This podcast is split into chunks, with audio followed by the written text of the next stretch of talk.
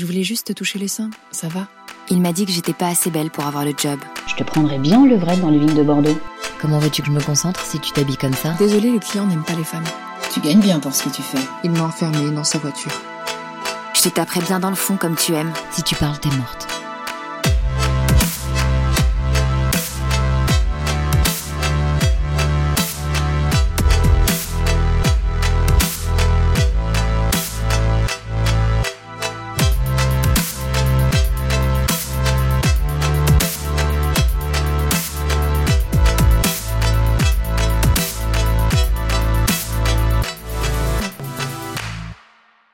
Bienvenue dans Rugir, le podcast d'Eliane.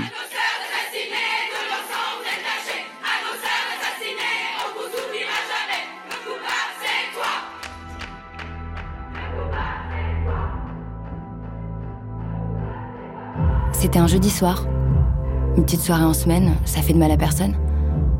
Surtout quand c'est entre collègues. Au pire, on sera un peu fatigué le lendemain, mais on le sera ensemble. Tellement contente d'avoir été prise dans cette boîte. J'ai l'impression d'être entourée de personnes exceptionnelles. J'ai envie de faire ressortir le meilleur de moi-même. J'ai envie de leur montrer que je suis totalement à ma place. Bon, je vais pas non plus me retourner la tête, un petit pas hirondelle, quoi de plus rafraîchissant. T'étais pas loin de moi. Et en rigolant, tu m'as demandé Alors, t'es enceinte? Tu bois pas d'alcool Je t'ai répondu que je buvais pas pour boire, mais pour apprécier. Alors sympathiquement, tu m'as demandé mon cocktail favori. Tu me l'as offert en me disant que je pouvais que le savourer. On a commencé à discuter. Ça faisait peu de temps que j'avais rejoint votre équipe et c'était agréable de sentir que quelqu'un souhaitait vraiment me connaître. Je t'ai parlé de mes perspectives d'avenir, de comment je pouvais envisager mon évolution. Je voulais te montrer que j'en avais dans le ventre. Je me sentais en confiance. Je te trouvais attentif tellement attentif que tu m'as rétorqué que tu sentais que j'avais vécu des choses difficiles, que j'avais pas que mon physique, que tu me trouvais brillante. T'étais rassurant, t'avais déjà un beau parcours, et moi j'étais à l'aube de ma carrière, j'étais plus que flattée de sentir que quelqu'un me mettait en lumière. On a repris un verre. T'étais toujours dans tes encouragements et dans tes éloges. Moi j'étais amadouée, mais euh, embarrassée, j'arrêtais pas de remettre tout ce que je portais en place. Tu l'as aussi remarqué. Et pour me détendre, tu m'as glissé que ma jupe m'allait très bien. J'étais gênée. Je me disais que j'avais peut-être mis quelque chose de trop court. Par la suite, tu m'as proposé de la coke. Je me suis demandé si c'était pas malsain de consommer ce genre de choses dans mon enceinte professionnelle. Ah, et puis après tout, on est en soirée. Tout le monde a l'air d'être dans la même ambiance. Et puis je suis une fêtarde, moi. C'est une chose que je contrôle, que je prends quand j'ai décidé. Et puis de toute façon, ça va me détendre.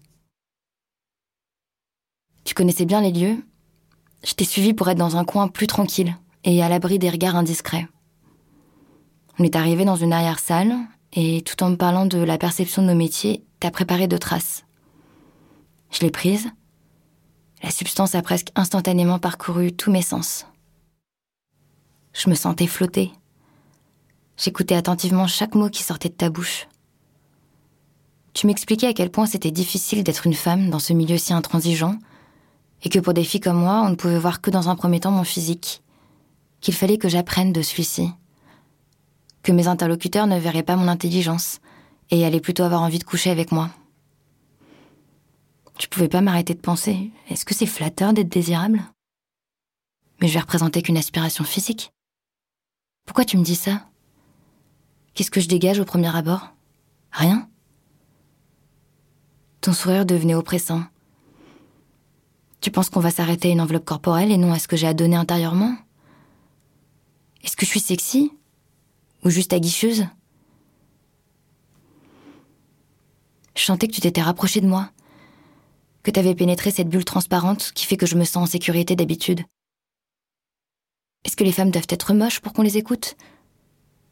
Et tu crois que t'es libre de donner des jugements permanents sur nos corps, là, gratuitement? T'étais dans l'analyse de chaque passerelle de ma chair, comme si j'étais un morceau de viande. Est-ce que c'était normal? Ton regard avait changé. Tu scrutais mon corps. Je me faisais certainement des idées. Entre mes questions, l'alcool, la drogue, je divaguais certainement. Puis là, tu m'as glissé dans l'oreille que t'étais sûre que j'avais une énorme poitrine. Je me suis regardée. J'avais pourtant mis un haut ample. Il était peut-être un peu transparent. Quelle image tu vas avoir de moi? C'est pas du tout ce que je voulais montrer. Tu t'es rapproché un peu plus de moi, et en me disant que j'avais l'air d'avoir des membres très fins, qui reflétaient une certaine souplesse, t'as posé tes mains sur ma taille, puis bientôt mes hanches, et puis mes cuisses. Je tirais ma jupe pour couvrir ma peau et m'éloigner de toi. Puis t'as glissé ta main sur ma poitrine. Et tu m'as dit Attends, je vais te montrer comment on fait un massage. Mais je voulais pas. Peut-être que je t'avais envoyé certains signaux qui pouvaient porter à confusion. J'ai trouvé le courage de te demander d'arrêter. J'avais pas besoin d'un cours de massage, et j'avais ce sourire débile sur la gueule que je m'explique pas. J'ai appuyé ma tête sur mon épaule pour écraser ta main, qu'elle parte. Puis je t'ai dit d'arrêter. Toi, tout en essayant de m'embrasser, t'as pris mes cheveux. T'as chuchoté dans mon oreille que tu me prendrais bien. Là, tout de suite. Je t'ai à nouveau repoussé. Et ne sachant plus quoi faire, j'ai pris mon sac et j'ai décidé de me barrer de la boîte.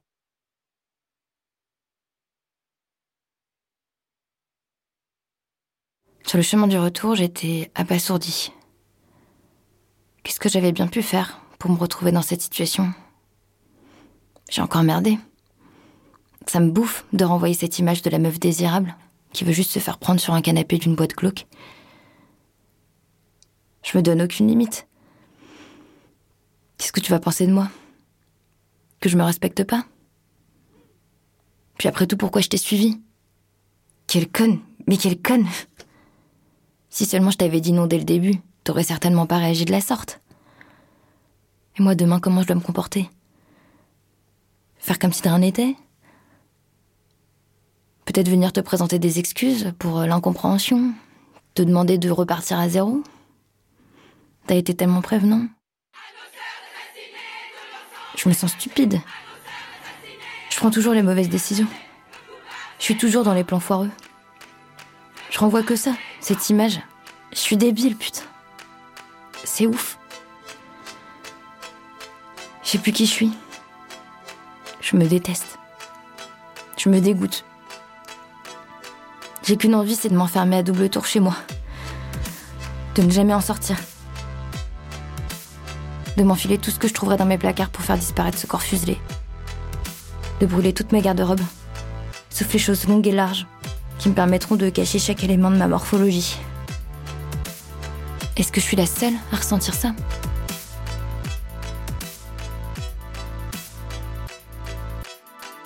L'histoire que vous venez d'entendre est basée sur des faits réels.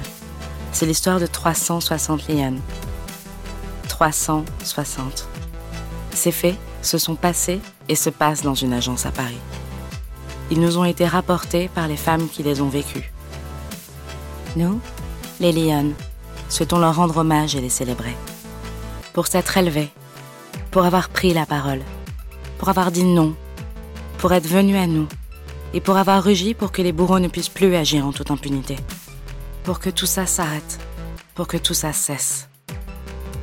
Si vous voulez entendre la suite, elle arrive. Et vous pouvez commencer à vous abonner à notre SoundCloud et aller sur notre Instagram et sur notre site et nous écrire. On revient vers vous. Bientôt.